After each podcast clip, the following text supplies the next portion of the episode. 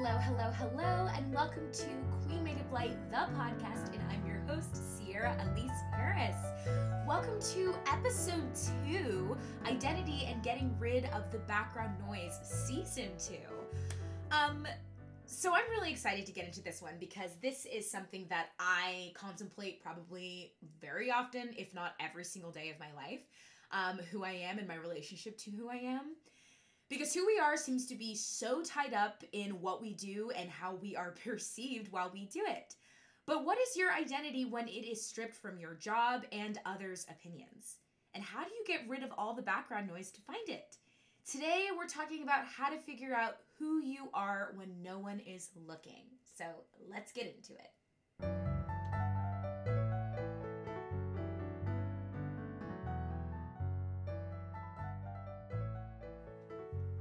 Your opinion is the only one that matters. In the day of social media, it can be hard to figure out what you actually think. Our minds are daily saturated with thoughts and opinions by everyone we admire and also what happens to be trending.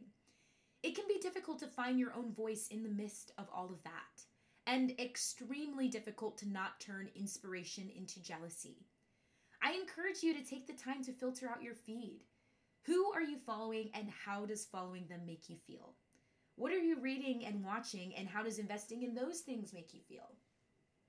Sometimes we need an escape from the vortex that is self help and self growth and need a space to just exist without making something productive out of it. Sometimes too much of that can keep us focused on the future instead of the present. There is nothing wrong with you in this moment of working towards your highest self. You are just fine tuning everything you already are and making space for everything you are meant to be. Who you are is not what you do.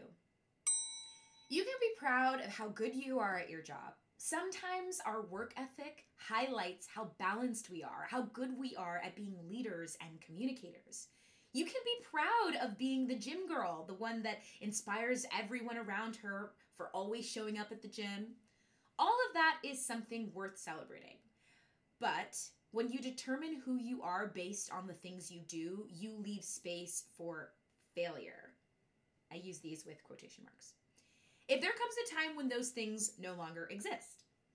For so many years, I have struggled with equating my talent with my identity or my body with my worth. So when I didn't get the job or I started missing days at the gym, I couldn't help but to transfer that into self doubt, self criticism, and insecurities. Who was I if I wasn't doing the things that were supposed to identify my place in this world? It can be difficult not to when so much of what we do is wrapped up in who we are.